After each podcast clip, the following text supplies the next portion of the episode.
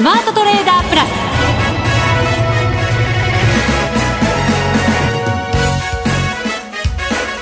全国のリスナーの皆さんこんにちは。内田まさです。ここからはスマートトレーダープラスをお送りしていきます。それではこの方にご登場いただきましょう。国際テクニカルアナリスト福永博之さんです。こんにちは。よろしくお願いします。よろしくお願いいたします、はい、春になって桜が満開になったと思えば関東は今日は雨です、はい、雨ですね。はい。本当に降ってますね。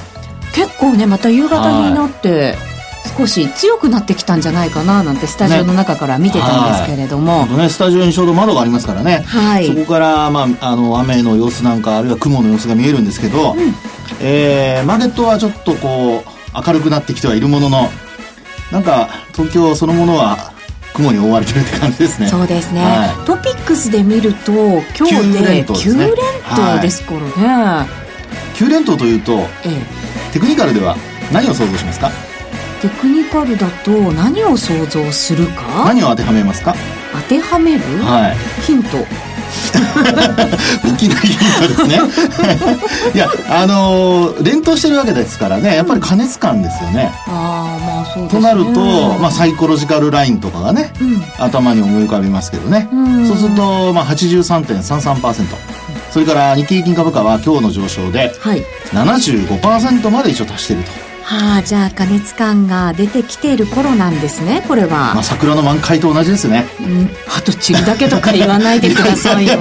桜は頑張るでしょやめてください。葉桜になってね。そうですよ。その後また来年で目を楽しませてくれて。そうそうそういや来年ってまたそんななんか今日の内田さんだから対抗する人がいなくなると今度はマーケットに対抗してるんじゃないでしょうか、いつも戦ってたいんですかね。どうしたんでしょう。どうしたんでしょう本当に、えー、でも新年度相場に入りましたから、はい、やっぱりそんなちょっと過熱感が出てきている株そして為替も少し流れが変わってきたようにも思いますので、はい、そんな分析をじっくり伺っていきたいと思います。はい、はい、よろしくお願いいたします。はい、ますさあ、それでは番組進めていきましょう。この番組を盛り上げていただくのはリスナーの皆様です。プラスになるトレーダーになるために必要なテクニック、心構えなどを今日も身につけましょう。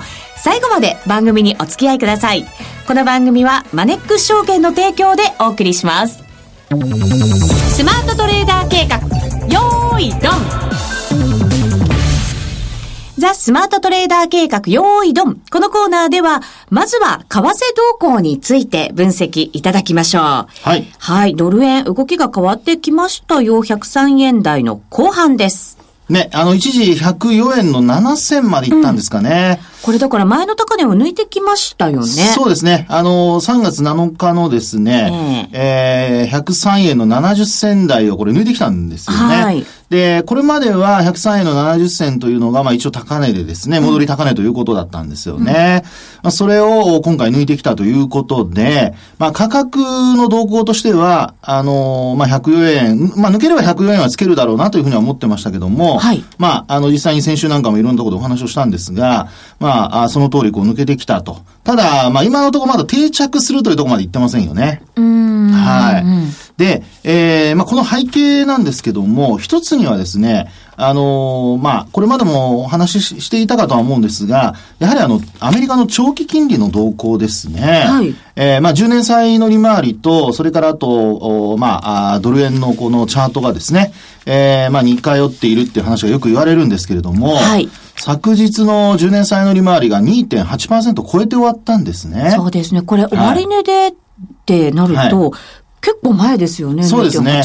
あのー、多分3月の頭ぐらいじゃないかと思いますね。うん、ですから、その、3月7日、これはあの、雇用統計の結果を受けて確か、えー、103円の70銭台まで、えー、ドルが上昇した時だと思うんですけども、はい、まあ、その時以来、えー、まあ、あの、金利にしてもですね、2.8%というふうに、まあ、高い金利に近づいてきたということですね。うん、で、ちなみにそのドル円、えー、のその104円をつける、それからあと金利の動向と、まあ、あ関連させて話をしてみますとですね、あの、昨年末、まあ、あるいは1日とか2日、あの、東京マーケットお休みの時ですね。うん、この時に、えー、アメリカの長期金利っていうのは、3%台つけてるんですよね。うん、はい。まあ、つけるか、あの、3%前後のところまで行ってるわけなんですけども、はい、まあ、ですから、ここからですね、見て考えると、まあ、長期金利が上昇すれば、104円固めて、105円台に近づく可能性もあるっていうことですよね。うん、はい。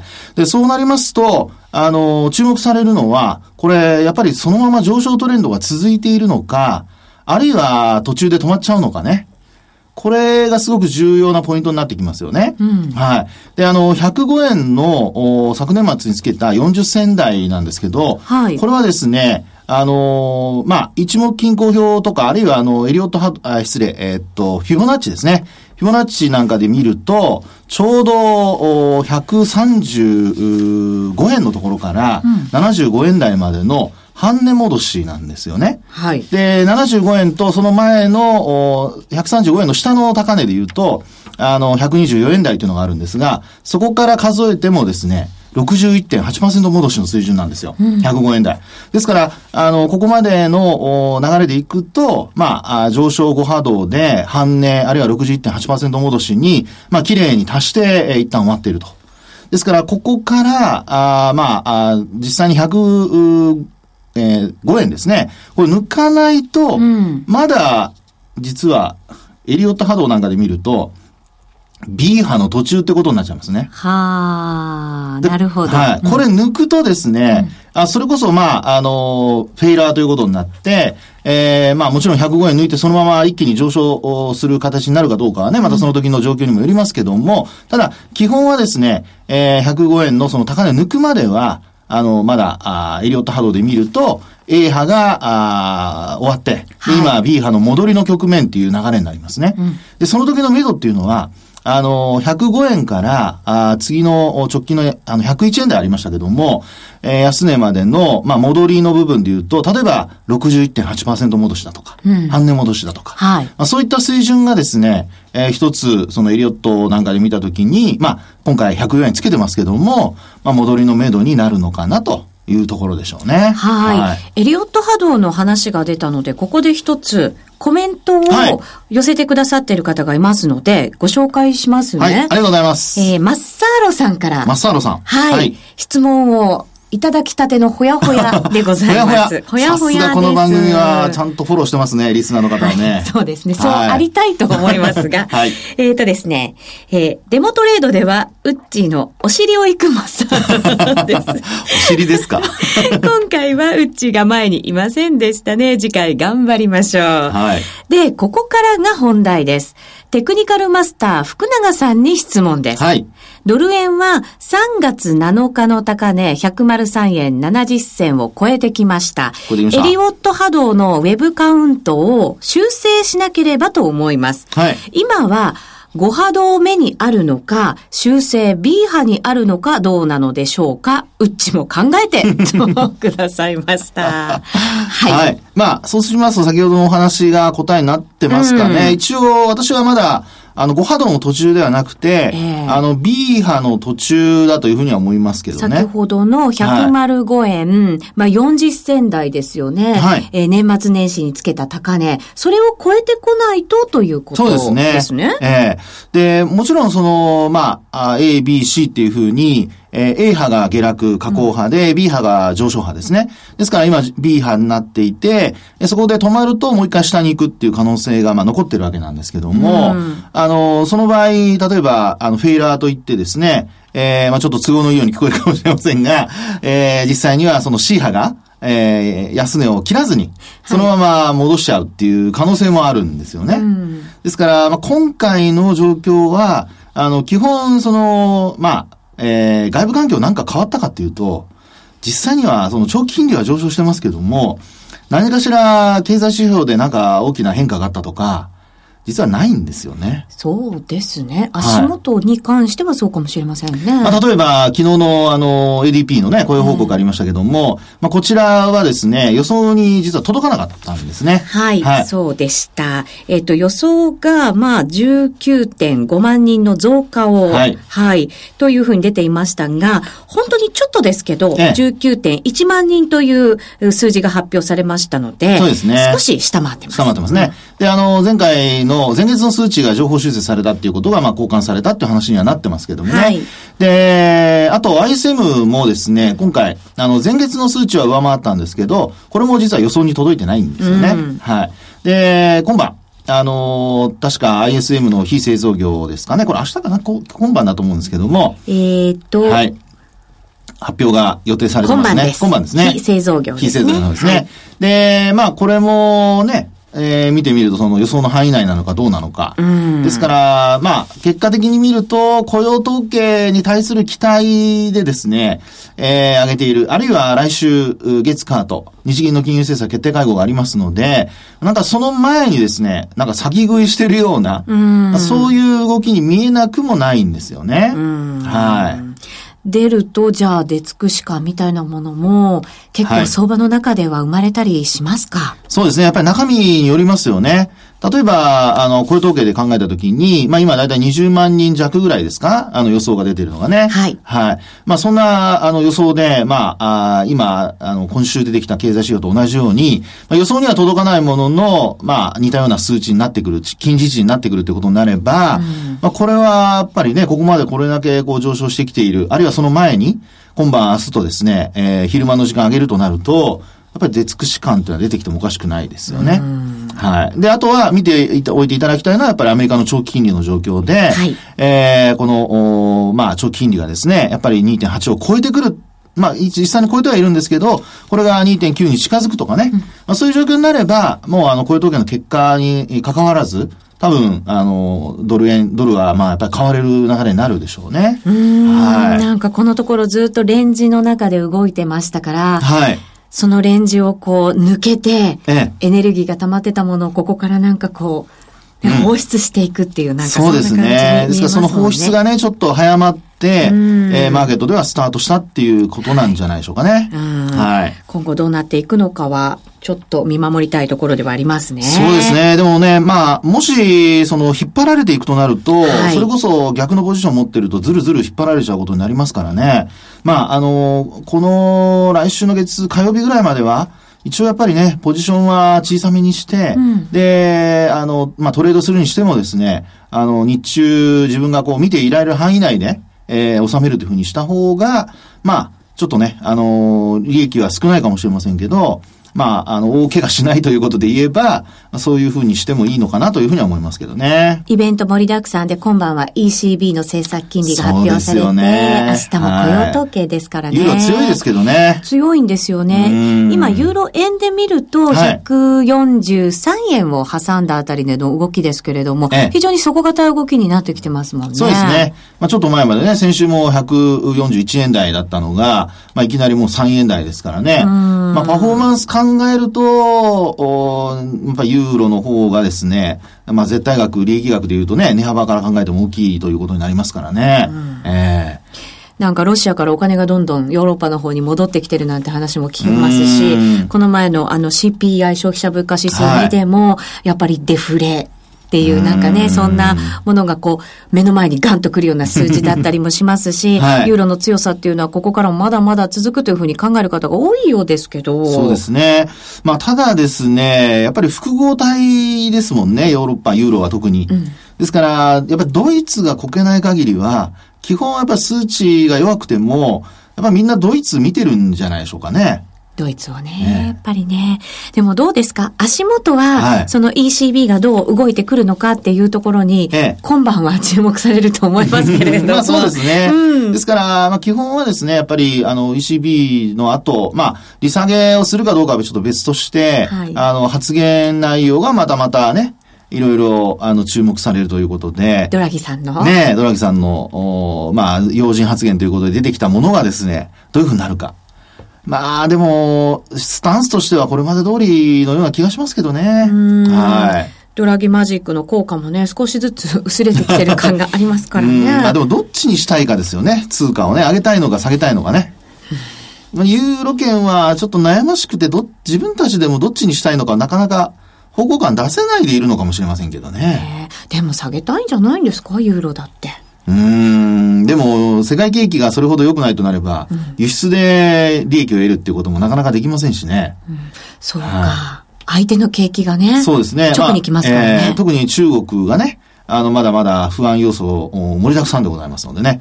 そこは、やはり、あの、まあ、あんまり、えー、下げすぎても、あの、売ったはいいけど、まあ、売上金じゃないですけどもね、まあ、デフォルトとかの話がね、もうちょっと、まことしやかになりつつありますから、まあ、あの、中国国内のだけで影響がとどまってればいいんですけどね、他の国の、まあ、産業にまでこう、波及するとなると、これこそ、それこそもう一大事になりますから。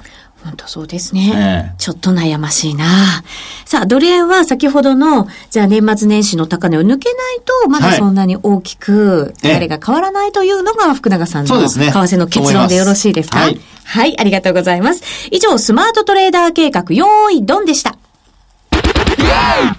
世界で最もメジャーな FX 取引ツール MT4。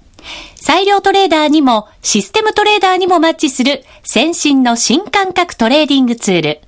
そんな MT4 を唯一使える主要ネット証券といえば、マネックス証券。マネックス証券のマネックス MT4 なら、充実の28通貨ペアと魅力的なスプレッドを提供。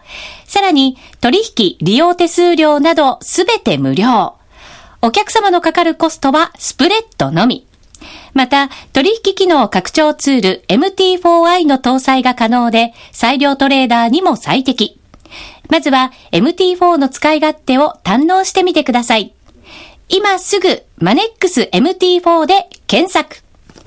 当社の口座開設、維持費は無料です。口座開設に際しては審査があります。FX は予託した証拠金額より多額の取引を行うことができるレバレッジ取引であり、取引対象である通貨の価格や金利の変動により、予託した証拠金額を上回る損失が生じる恐れがあります。お取引の前には必ず、契約締結前交付書面の内容を十分お読みになり、リスク、手数料などをご確認ください。マネックス証券株式会社、金融商品取引業者、関東財務局長、金賞第165号。スマートトレーダープラス。今週のハイライト。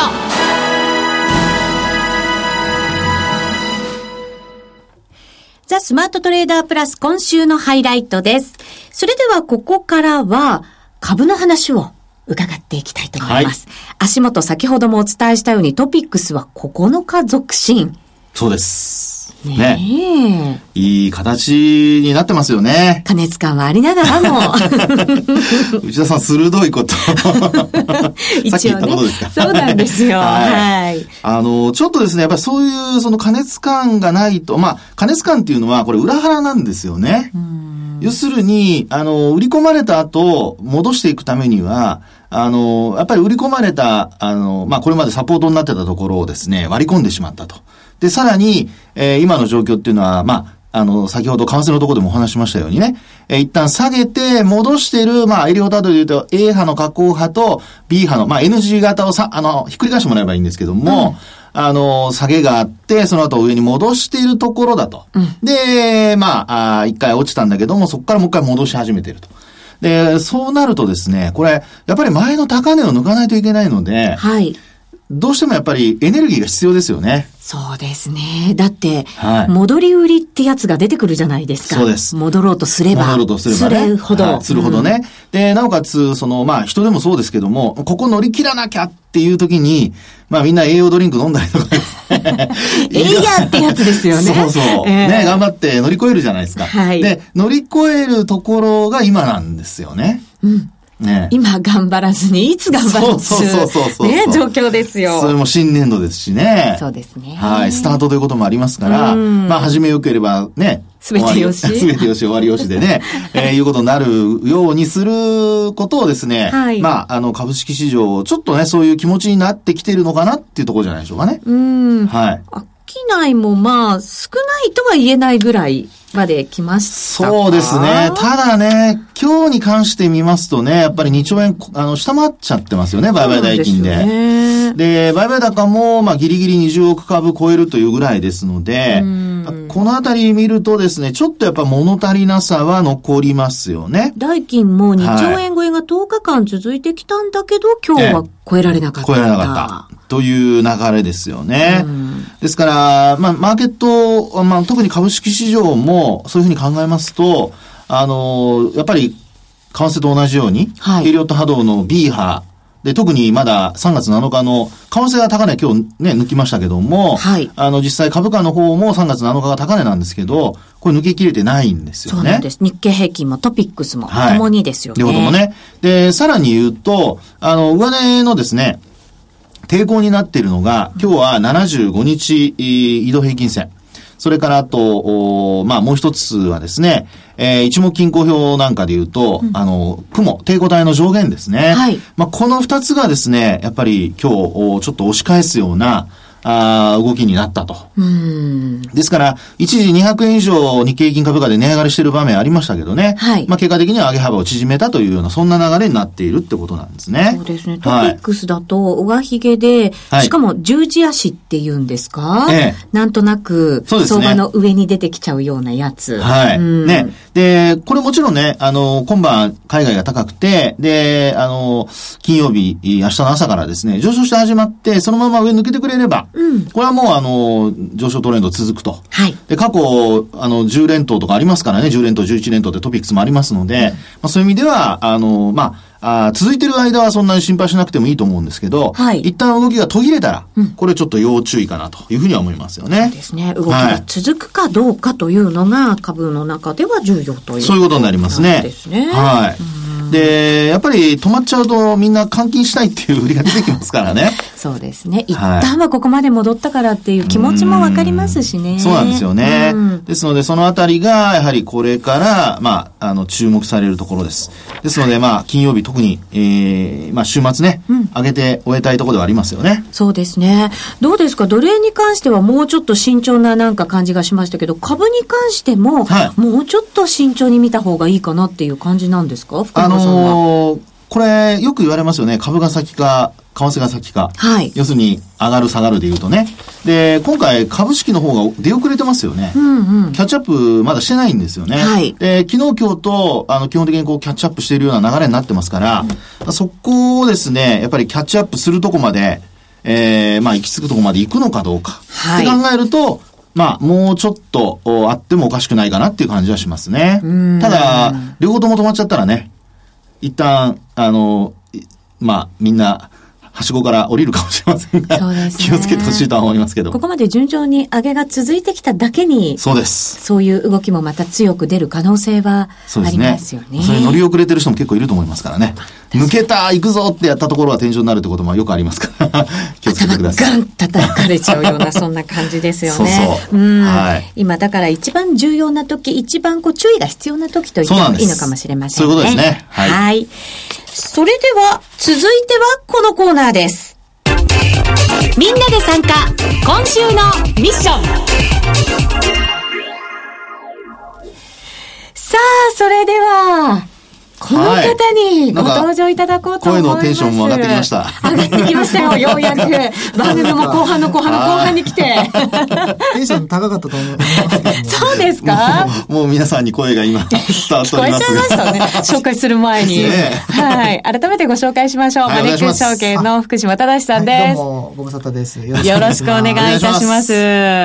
忙しいですかいや、違います。そう、あの、福永さんと内田さんのコンビで、もうリスナーの皆さんも大満足なんで。そんなことありませんよ。ね、この間ね、福島さんどうしてるんですかってそうです。ね、出てくれないと寂しいですっていう、実はね、そういうコメントが寄せられてましたので、ここで改めてこの3人のタッグの強さを確認しながらですね、はい、はい。マネック証券からのお知らせを言っていただきたいと思います。お願いします。新年度、新年度なんで、はい。あの、まあ、キャンペーンとかセミナーもちろんやっているんですけども、うん、今日はですね、どちらかというと、その、まあ、それ以外に我々いろいろなこうネット証券として、えー、サービス提供って常にこうお客様の投資の役に立つサービス提供って何があるだろうっていつも考えてるんですけども、はい、あのー、まあ、商品ラインナップっていう意味で言うと、やっぱりネット証券の強みで、いろいろなあの商品のラインナップがありますと。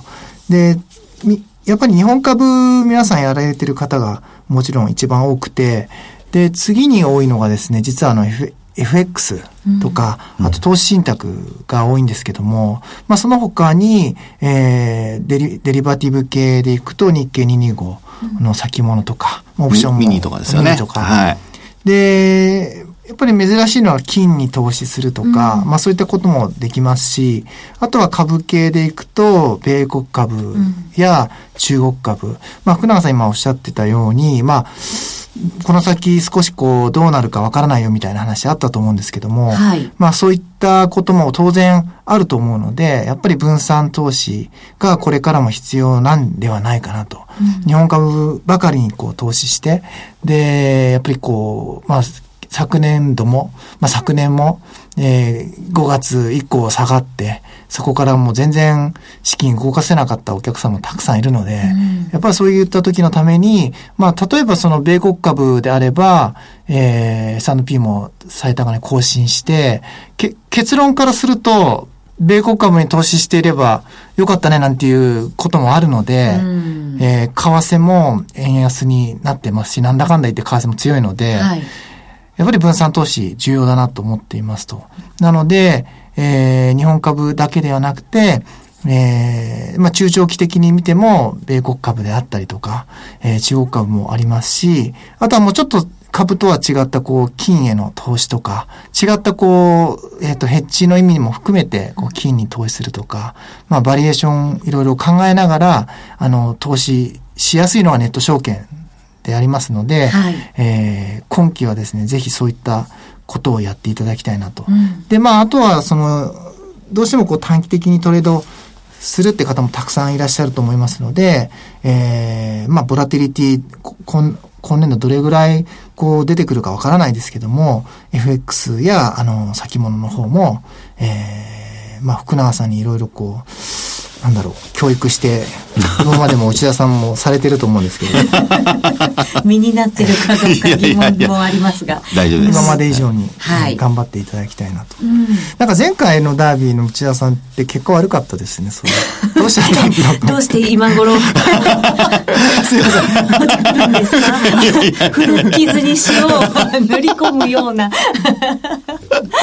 で、あれは、あれなんですよね。理由はちゃんとあるんですよね。はい。はい、福島さんに真っ先に相談して、はい。そうなんですよ。ということがありましたけどね。はい。はい、次回のターンも頑張っていきたいなと思います。そうです。あの、ニーサも始まってますので、はい、こういう商品ラインナップがものすごい豊富にあるところで、またニーサ講座も作って、投資もしていって、分散も考えるっていうことは、すごく私は、あの、重要なんじゃないかなと実は思ってるんですよね。そうですね。まあ、あの、重要であると同時に、やっぱり、こう、ちょっとね、知識も身につけないといけませんからね。うん、はい。まあ、そういう意味ででは、やっぱり使いこなせるようにならないと。うん、ね、いろんな、まあ、スポーツでもそうですけど、道具を使えないと、結果的にね、いいパフォーマンス出ませんからね。はい。そういう意味では、じゃあ、福永さんにじっくりと教えていただきながら、はい、できる限り頑張りますよ、はい、そうですね、はい、いろんなその商品の知識も私たちもしっかりと身につけていきたいなと思います。それをまた役立てて、自分の投資に、はい、はい、しっかりと、はい、迫っていきたいなというふうに思います。ね、皆さんにこういう話また聞きたいな。そうですね。そうですよ。ね我々を正気に戻してくれる。